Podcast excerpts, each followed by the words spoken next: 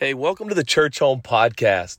My name is Judah, and it is uh, with great excitement that I get to reintroduce to you a collection of sermons and messages we did 10 years ago entitled Jesus Is.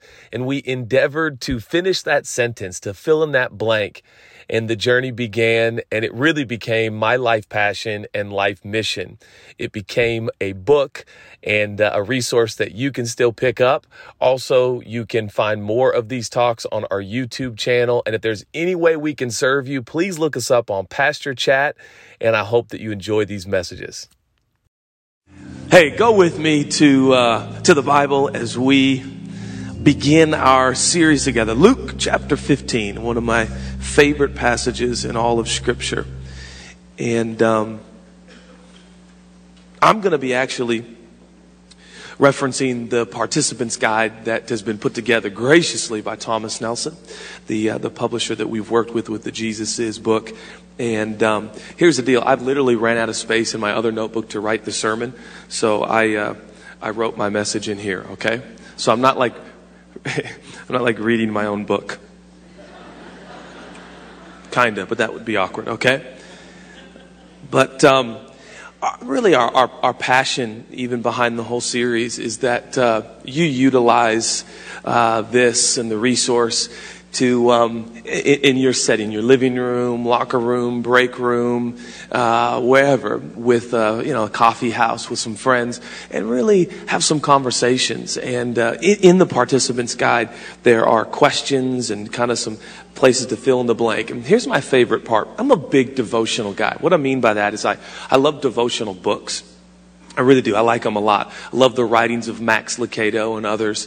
And uh, what we've put in here is a 40 day devotional guide as well. So there's, uh, each section has five days of reading and contemplating, meditating on scripture. And so if you want to do like a 40 day, if, if you're not ready for a 40 day fast, neither am I. Fasting's good, but eating's better. Come on, church. That's our motto.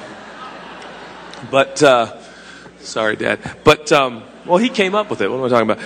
Um, so yeah, there's 40 days of a devotional here that you can just, do. just get up in the morning or late at night. Real, real simple, as you know that I am, and uh, just put them together for 40 days, just for you to really connect with Jesus. And I think it could really, uh, really help you. Cool. All right, Luke 15, and we'll begin reading in the first three verses of Luke chapter 15. You know, several churches around the country and some around the world are joining us in this series. Did you know that? Some are starting the series in a few months.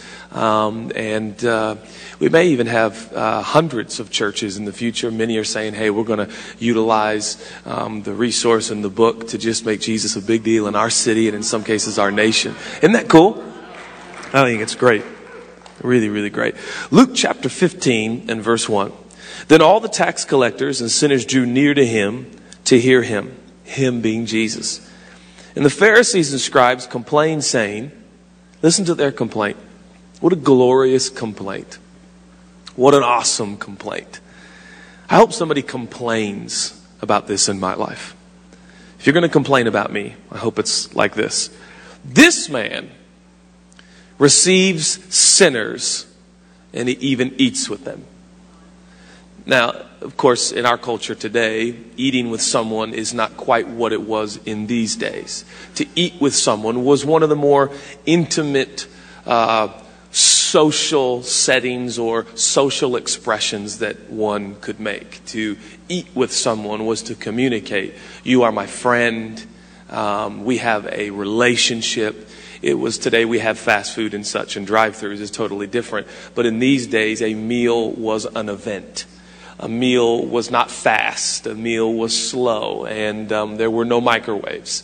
And so to eat with someone would be to commit, in some cases, an entire morning or an entire afternoon. Um, it was several hours to be with someone. And they spotted Jesus spending hours with really bad people. And they complained and they say, This, this man, he essentially they're saying this man hangs out, he befriends bad people. So, Jesus spoke this parable to them, saying, and from here, we are given three short stories by Jesus. These three short, stories are given to us in response to the complaint made against him. In other words, these three stories exist to explain to us why a perfect, holy, sinless, just God hangs out with bad people. Now, if there was ever an explanation needed today, if there was ever an interesting concept, uh, this would be right at the top of the list, wouldn't it? Why? If there is a God, and He is perfect, and He is just, and He is holy, why or even how would He befriend, love, care for, and be interested in bad people, unjust people, sinful people? And I love Jesus because His answer is not just um, static points but he gives us three beautiful short stories. The first of which is of a shepherd, a shepherd who has a hundred sheep, but he counts them and notices that he only has 99. And he leaves the 99 and he goes after the one. He finds it and he throws a party. The second short story, and obviously I'm summarizing, is of a woman who has 10 beautiful coins. But she counts them and notices she only has nine. And she completely overthrows her entire home looking for the one coin. When she finds the one coin, she too invites friends over and they throw a party. And the third story, let's begin reading here in verse 11. Everybody with me? You alive? All right. Luke 15 and verse 11. Then he said, A certain man had two sons. The younger of them said to his father, Father, give me the portion of goods that falls to me. So he divided to them his livelihood. And not many days after, the younger son gathered all together, journeyed to a far country, and there wasted his possessions with prodigal living. But when he had spent all, there arose a severe famine in that land, and he began to be in want. Then he went and joined himself to a citizen of that country, and he sent him into the fields to feed pigs. He would gladly have filled his stomach with the pods that the swine ate, but no one gave him anything. When he came to himself, he said this How many of my father's hired servants have bread enough and to spare, and I perish with hunger? I will arise, go to my father, and will say to him, Father, I've sinned against heaven and before you. I'm no longer worthy to be called your son. Make me like one of your hired servants. And he arose and came to his father. But when he was still a great way off, his father saw him, had compassion, ran, fell on his neck, and kissed him. And the son said to him, Father, I've sinned against heaven and in your sight. I'm no longer worthy to be called your son. But the father said to his servants, Bring out the best robe, put it on, and put a ring on his hand and sandals on his feet. Did you notice that the father never even acknowledges the pathetic prepared speech? Completely ignores it and prepares for a party. Bring the filet mignon. That's what it is, friends. It's a baby cow. Kill it and let us eat and be merry. For this my son was dead and is alive again. He was lost and is found. And they began to party. What a beautiful story. Now, go with me to Ephesians. Ephesians chapter 2, and we'll read a couple of verses, and then we will get started. Ephesians chapter 2, and starting with verse 8. For by grace you have been saved through faith. And that, I love this part, not of yourselves. It is the gift of God. Here's another not. Not of yourselves and not of works. Just in case you didn't pick that up in the language that you are saved by grace through faith, it makes it explicitly clear.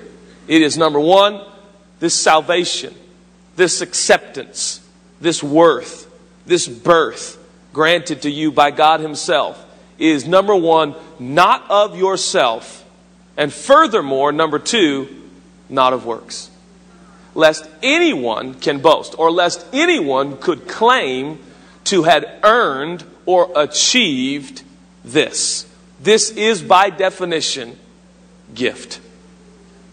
This is the essence and the basis of the belief system that Jesus propagated, that Jesus preached on this planet. The essence of our belief system is gift. Gift. Now, a gift ceases to be a gift when attempted upon reception, attempting to pay someone back. Christianity has nothing to do with us paying God back for what He's done for us.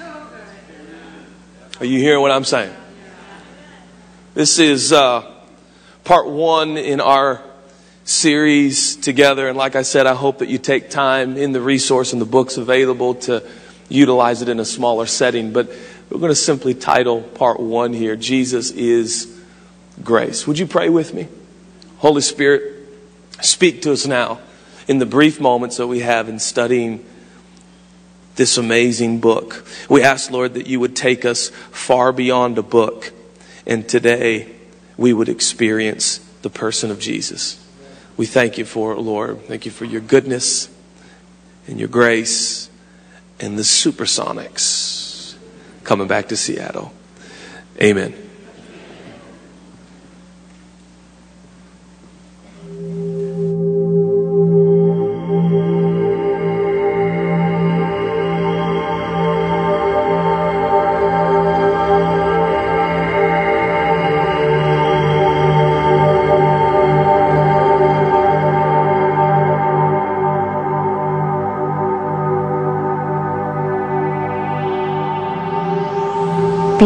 Worthy of something. That's such a foreign concept to me. The world has always told me the opposite. They've told me that worthiness is earned and nothing is free. So, why would anyone want to give me a free pass? I have so much to be ashamed of, so much I wish I could change, but I can't.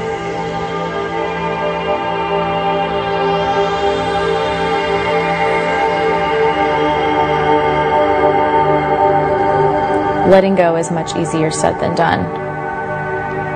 It's too hard. I can't. I mean, I just can't do it.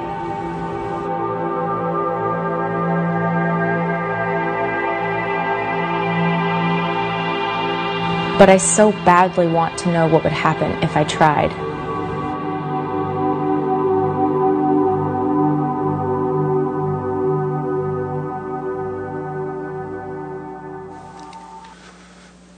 Here's a question we all ask.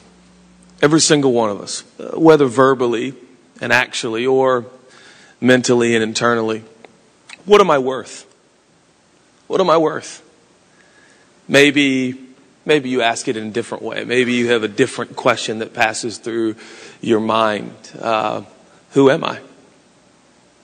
What am, what am I about? But the essence of these thoughts and these questions that pass through our brain or sometimes even slip through our lips is worth. What am I worth? The next question, of course, is how do you answer that question? What's the criteria? What's the checklist that goes through your mind when you attempt to answer that all important question? What am I worth? Some of us, we look in the mirror, you know, and we go, I must be worth something. I, I like the image I see. I mean, the way that my eyes are situated and my lips are, and I mean, my ears are all aligned, and I mean, I look like a movie star. I must be worth something. These are thoughts, obviously, I have. But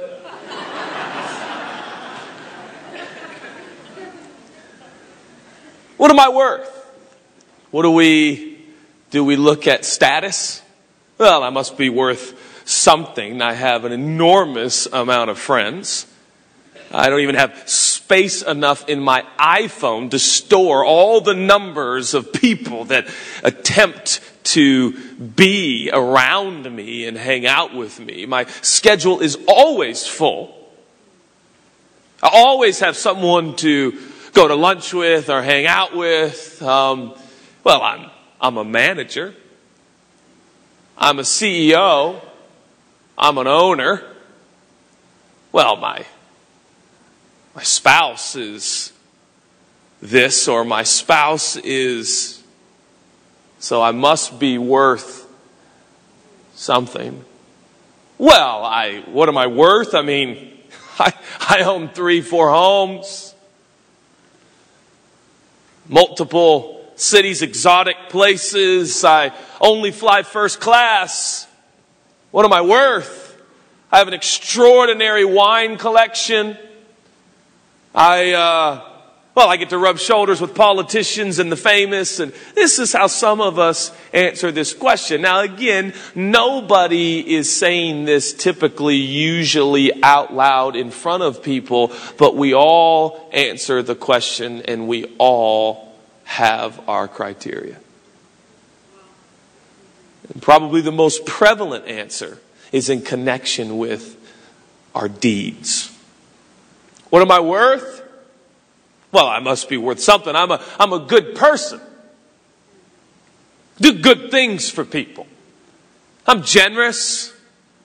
I, I, I, I like senior citizens. I am all for old ladies getting across streets. I, I, I hold the door open for people. I tip big, you know. What am I worth? Uh, I read my Bible every year. Come on. Haven't missed church and, oh, I can't remember. What am I, what am I worth? Well, I'm a, I'm a good person. I don't, I don't hurt anybody. I'm not, I'm not, you know, I, I, I only do things that, that, that, that, that, that ensure that I don't hurt anybody. So I'm, what am I worth? Well, I must be worth something. And all of those answers are very telling, aren't they? And very revealing. And here's what they reveal. We all believe worth is earned. Worth is earned.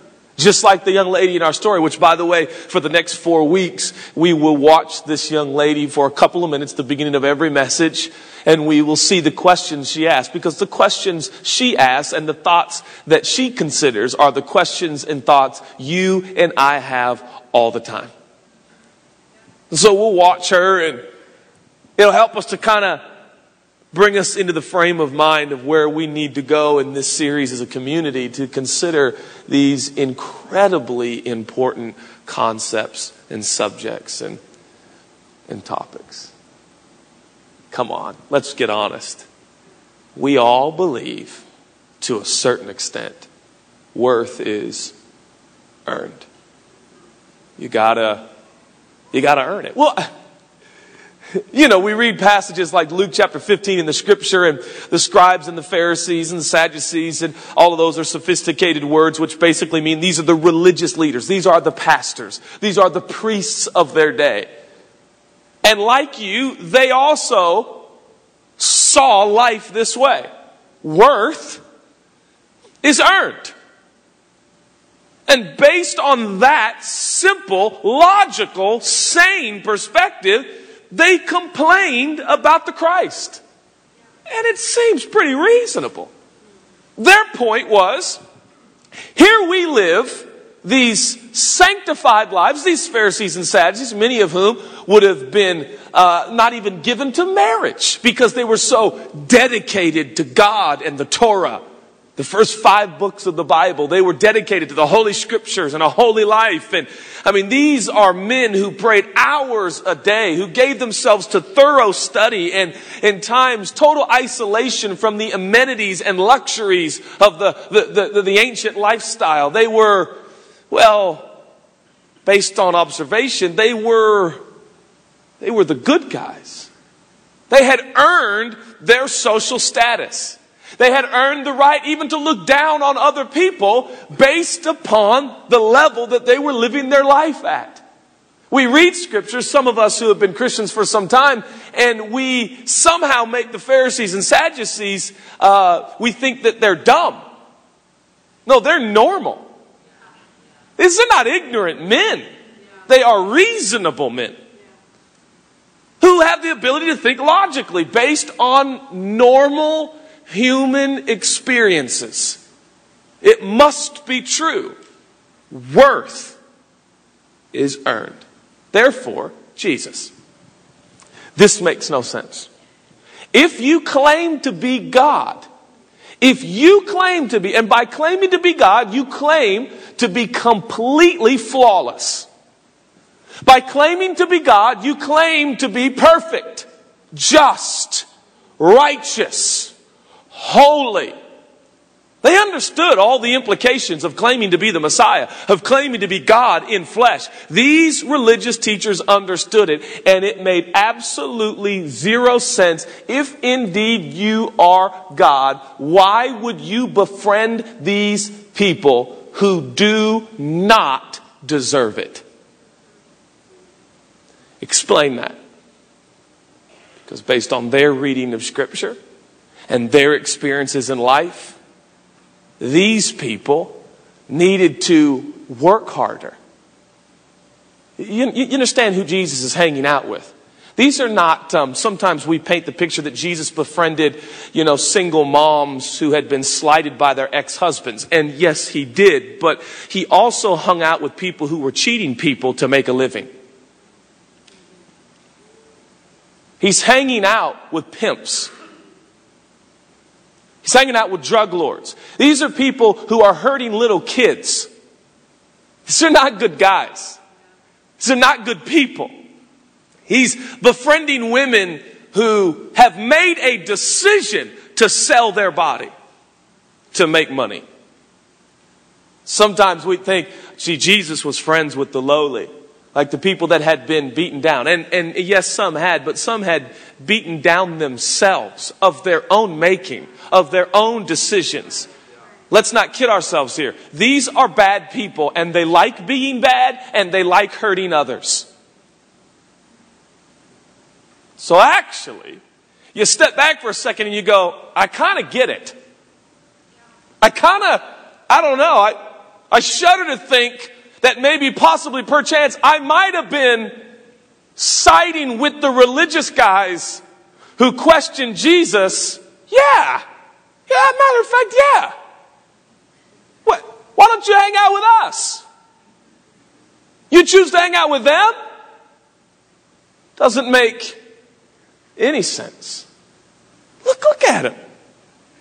He has befriended sinners and he has taken an inordinate amount of time to be with them and to show interest in their life. This is not a passing hello. Jesus knows these people by name and is cultivating a legitimate relationship with these bad people.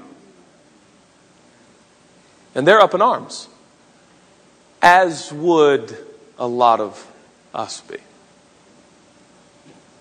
I didn't think I'd get any amens. That's okay.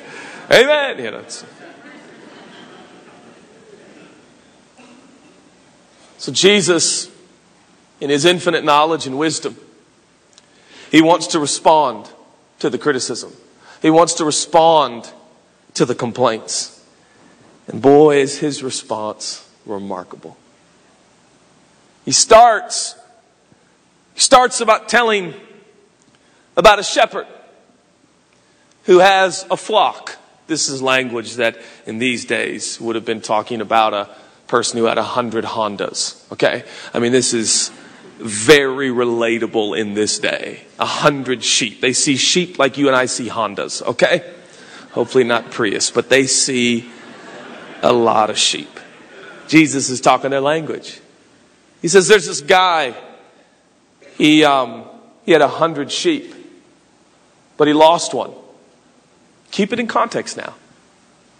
Essentially, they're complaining, but they're kind of asking a question Why do you hang out, befriend, love, get intricately involved with bad people? And he says, Ah, uh, let's see. There's this guy, he has a hundred sheep. And listen closely. He counts them. This is my paraphrase, of course. And he discovers one is lost. They lean in. So he leaves the 99. What? And goes searching for the one. And when he finds the one, he throws a party. Friends, I'm not great at math. I'm not. I'm, I'm, the first to tell you that I am at the bottom of the totem pole of mathematical men in the world. Without question. But i tell you something I do understand 99 is of much greater sum value than one. No offense to one, but if I had a hundo and we broke it into ones and I misplaced one dollar, I would take consolation in the 99. I'm going to be honest with you. I'd be like, that's one, I got 99. What is Jesus telling us about God? And he goes on, he says, and then there's this lady, she's got a coin collection. She loves coins. Um, she's got 10 beautiful coins. She counts them. She's missing one. She lost it. She's got nine left, you know. Nine's pretty close to 10. But she goes looking for the one. She doesn't just look for it, she gets crazy. Look what it says in Luke 15. It says, having 10 silver coins, if she loses one, does not light a lamp, sweep the house and search carefully till she finds it. She is throwing up couch cushions. She's throwing mattresses over. She is determined. The language there in the original language, sweep the house, means trash the place to find one coin. Nine and one. What's, what's going on here? We read scriptures for those of us that have been Christians for quite some time. We think, man, this is, isn't this great? Yeah, ladies, if your husband thought like this and lived like this, it would drive you nuts. Or I'll reverse it. Gentlemen, if your wife had a mentality like this, it would drive you nuts. Really, babe? It's a dollar. Sorry, I lost one of them I do still have nine for you, sweetie. Sorry we don't have ten donuts. I ate one. You know, whatever it is, right? This, this logically and mathematically, somebody here needs to calm down. Sorry, every once in a while we're humans and you're going to misplace something. Hey, hey, hey, count your blessings. You got 99. You got nine. Life happens, friend.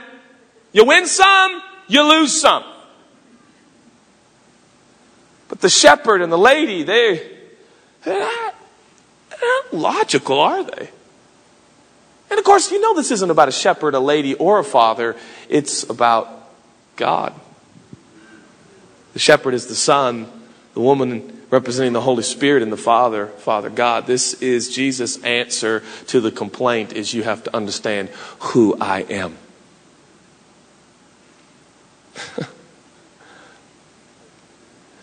this is um, this is the part of Christianity that uh, people don't understand. God is illogical. When it comes to people, God never, listen to me, never hedges his bets and plays it safe. Ever. Who, who leaves? Hey, who's protecting the 99? You're going to risk 99 for one? You're either the worst shepherd ever, the worst businessman ever. Somebody replace this guy. There's to be some shrapnel. There's to be some loss. But hey, we got the majority. The percentages are still in our favor. But God doesn't think that way, does he? He doesn't think. Who, who leaves 99 for one? Who throws a house in total disarray because they've lost one of their coins in their coin collection. Course, we know again it's not about sheep, it's not about coins, it's not about sons, it's about it's all about people here. Why do I hang out with people?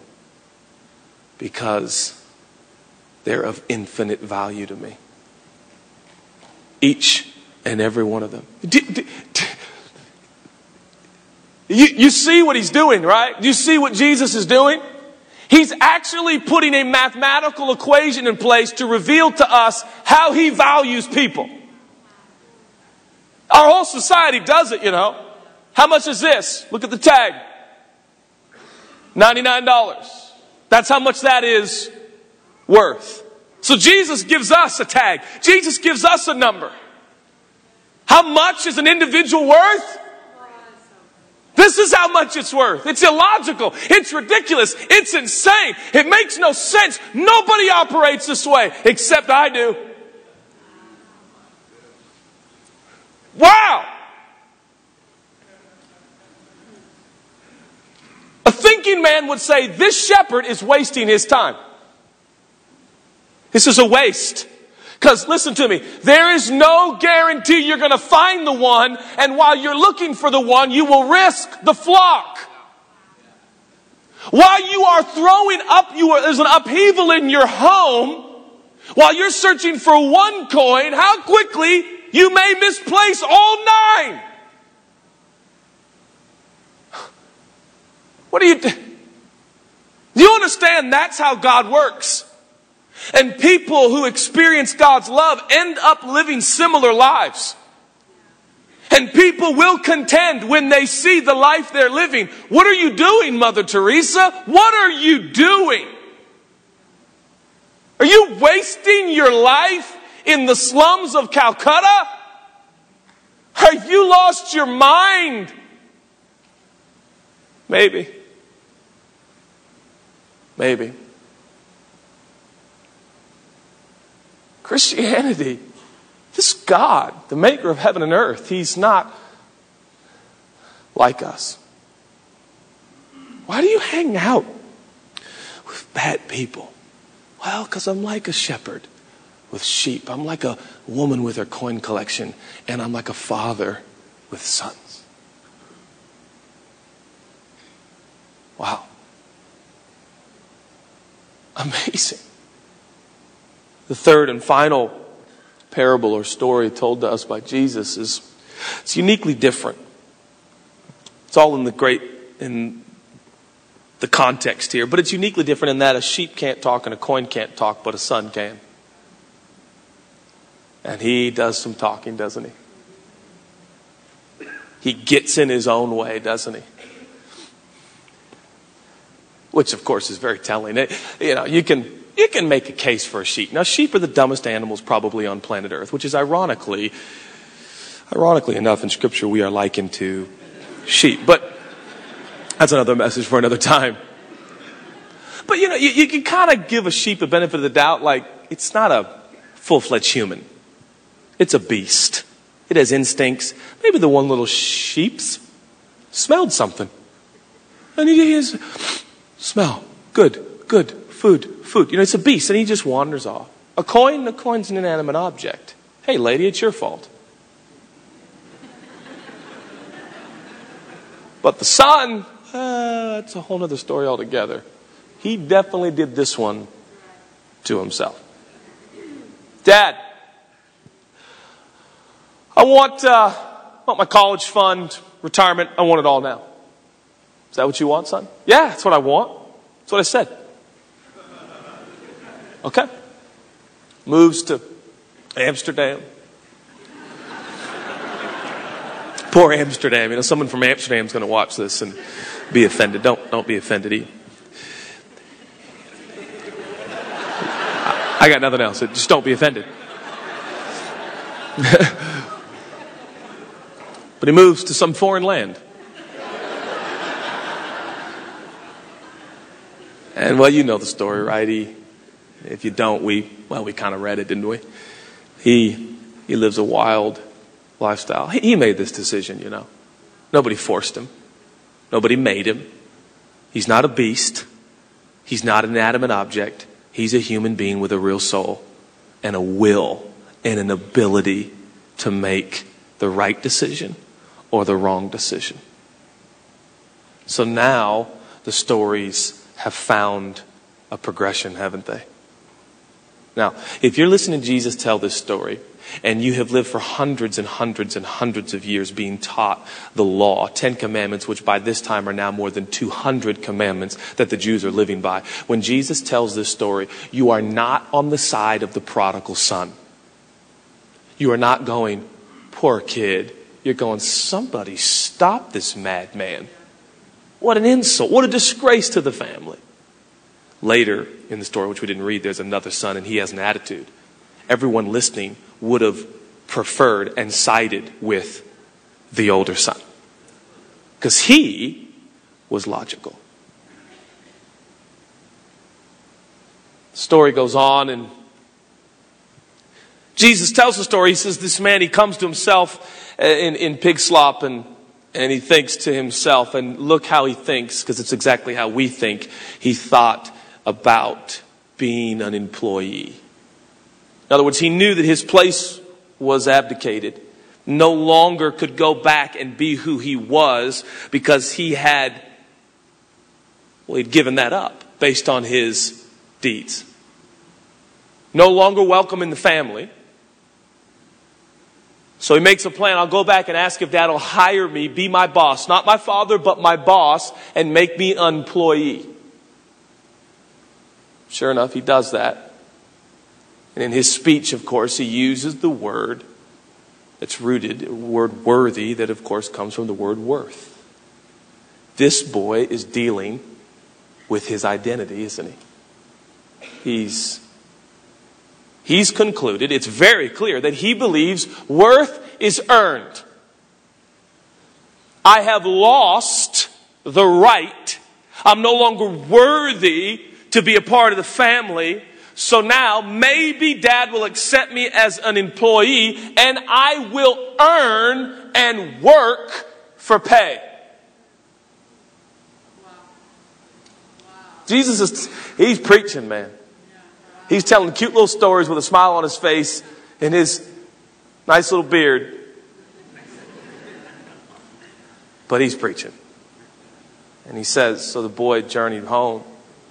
And um, when he was in the distance, his dad saw him. Evidently, his dad had been looking, huh? And he ran, which was completely, completely unheard of in that ancient time. And um, he grabs the boy and he starts kissing his face off. And the son, somewhere in that embrace, is trying to get his speech out. And his speech is never acknowledged.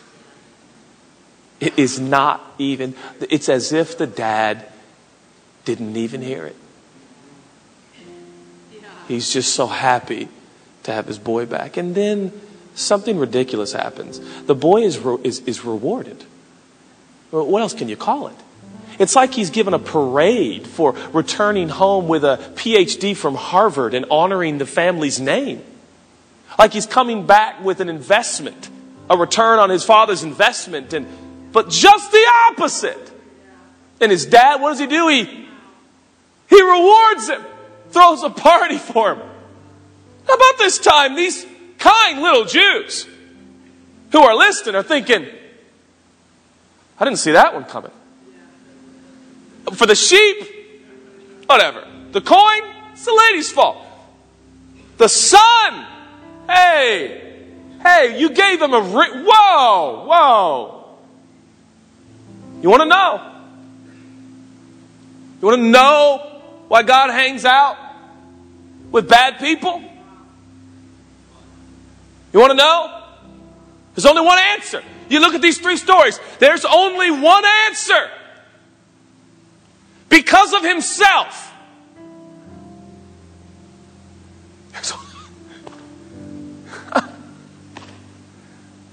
three lost things.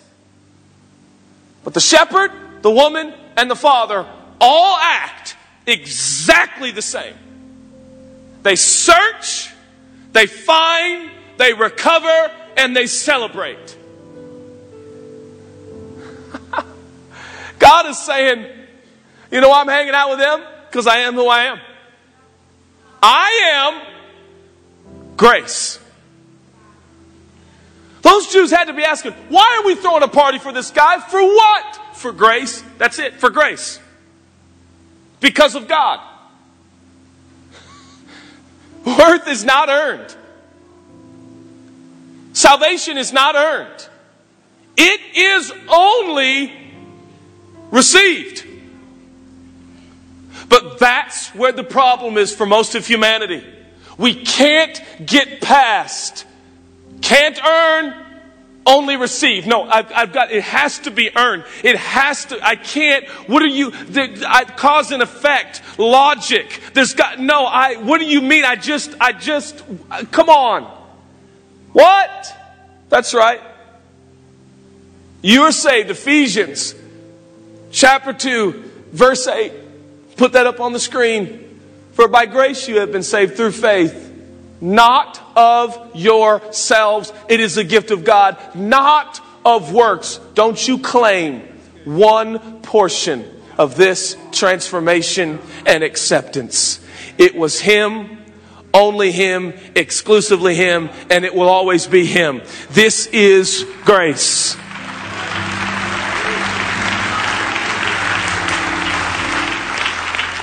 One pastor said, Grace is simple. Grace is God. Listen closely. God meeting man at his very point of need in a person. And that person is Jesus Christ. You cannot set up a meeting with God. You can barely find your way out of the state of Washington, let alone find your way to God.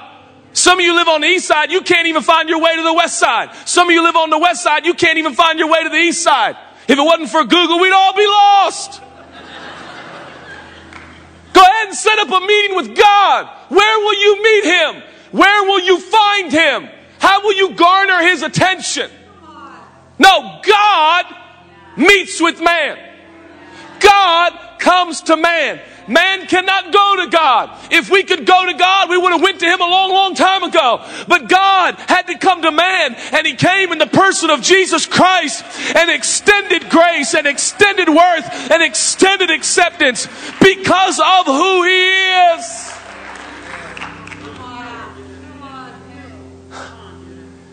Worth. Worth cannot be gained by the world we live in but by the image we have been created in. That is where our worth comes from. For in Genesis 1:26, God said, "Let us make man in our image." God cannot deny himself. Don't flatter yourself. It's nothing you've done. It's not who you are. It's not because you got a great head of hair or because you got a great last name or you got money in the bank. No offense, but God is not moved by any of it.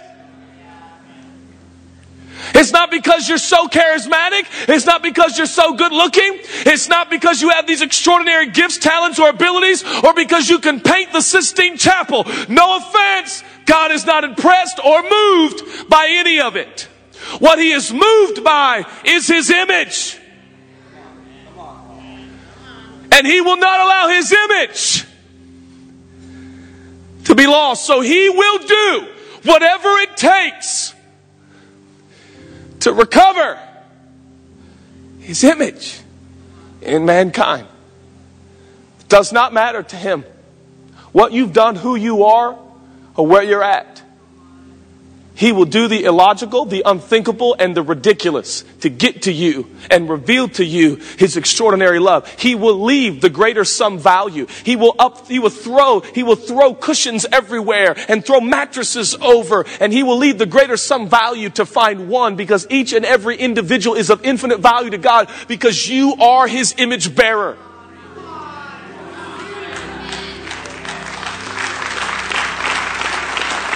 Your worth your worth was given to you before you were born. You can't devalue what is of infinite value. You can try, but you'll always be of infinite value to Him, no matter what?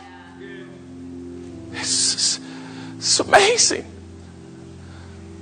Worth is not earned, contrary to popular opinion.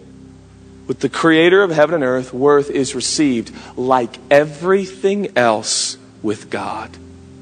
It is not achieved, it is received. This was, um, this was a great challenge for even the closest people to Jesus. Did you know that? You'd think the 12 guys that were around Jesus who knew him the best spent hours with him, eating, talking, living, laughing, thinking, praying. You'd think they would have figured it out. But even they were stuck on worth being something that is achieved and earned. I can prove it to you because in Mark chapter 10, some moms and dads brought their babies to Jesus. And look what the disciples do. They rebuke the parents. They say, How dare you? Why? Because of their worth scale. Just, these babies are of little worth to the Christ. Don't, d- sir, ma'am, we have much bigger fish to fry. We have much bigger things to do. And they rebuked the moms and dads. And Jesus said emphatically, Let the little children come unto me. Do not forbid them. But listen to what he says. Listen, listen, listen. This is, a, this is how everything with God is accessed. This is it. It's all here. For such is the kingdom of God. Assuredly, I say to you, assuredly means I mean what I say, you pay attention. This is a fact. I say to you, whoever does not receive the kingdom of God as a little child will never get it. You'll never get it. And look what he does next. He took them up in his arms.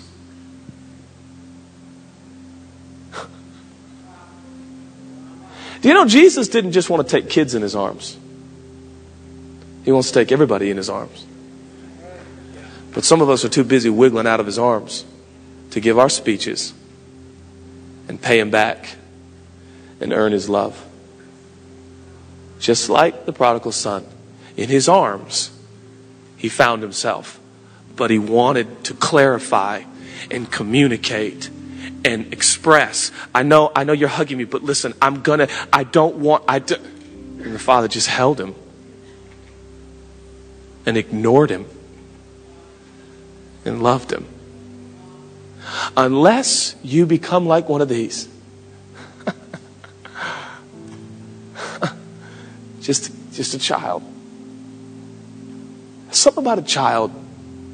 Next Christmas, you can see the whole gospel played out if you'll watch closely.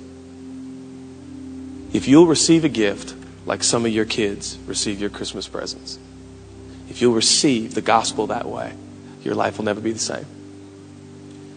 Never. I got an eight year old, a six year old, and a three year old. It, it will never happen, and it's never happened.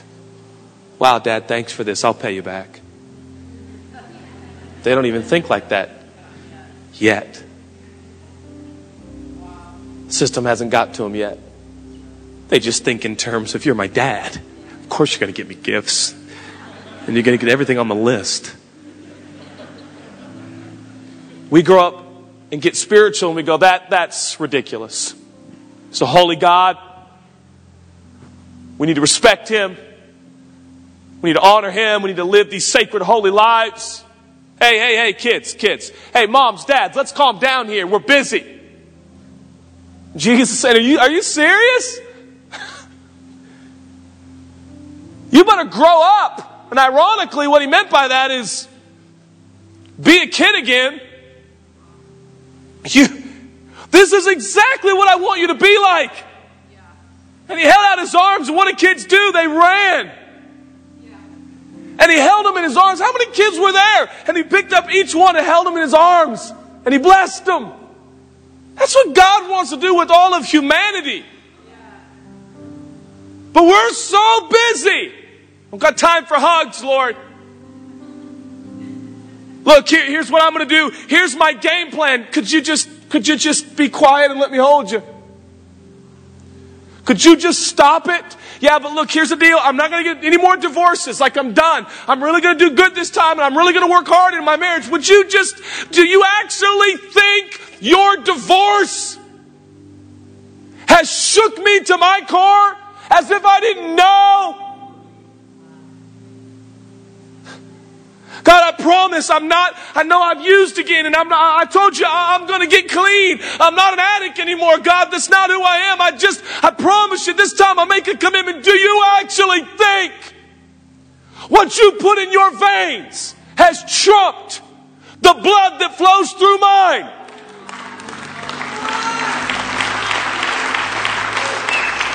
Would you stop trying to fix yourself and improve yourself and better yourself and let me hold you. But God, I want to I want to play my part. Your part is letting go. Your part is leaning here. Lean on me. Sink into my arms. But God, I I'm going to try harder. Son, just let me hold you. There's no message like this on the planet, friends. You ever heard of something like this? Have you ever? There's no other belief system on the planet that preaches this. This is illogical. This is ridiculous. This makes no sense. Just come to me and let me hold you, restore you, heal you, forgive you love you, celebrate you. Wow. I mean, I'm, I, am not just talking to seekers tonight. I, I'm not just talking to people that never know Jesus. I'm talking to 55 years you've been walking with Jesus, but you haven't got in his arms in a long time. It's time for you to let him hold you again. Sometimes in the beginning we'll say, okay, God, you can hold me, but in a minute here, I'm going to, I, I got to, you know, you, you got to let me kind of, you know, show you that I'm serious. Man, Jesus, I pray, I pray that we'll be people that understand that Christianity starts in his arms, ends in his arms, and is all about being in his arms. God, I, I, I, I got nothing. I know. I got it all. God, I wasted everything. I know. But I got more sandals. I got a ring. I got stuff. I will take care of you. Are you sure? Oh, yeah. How do you know, God? How do you know you're going to take care of me? What? I gave my son to ensure this. I let you, the human beings that I created, to rip him to shreds and nail him to a tree to ensure by his sinless, perfect blood that I could accept you eternally.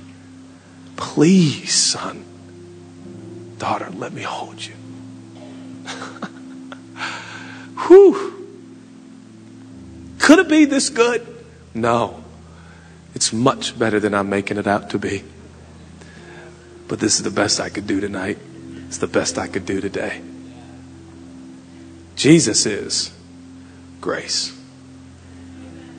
Would you bow your heads, close your eyes? Let me pray for you.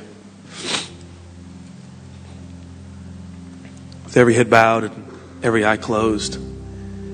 If you're here tonight and you say, Judah, I, uh, I want to accept this Jesus that you're talking about. I want to know.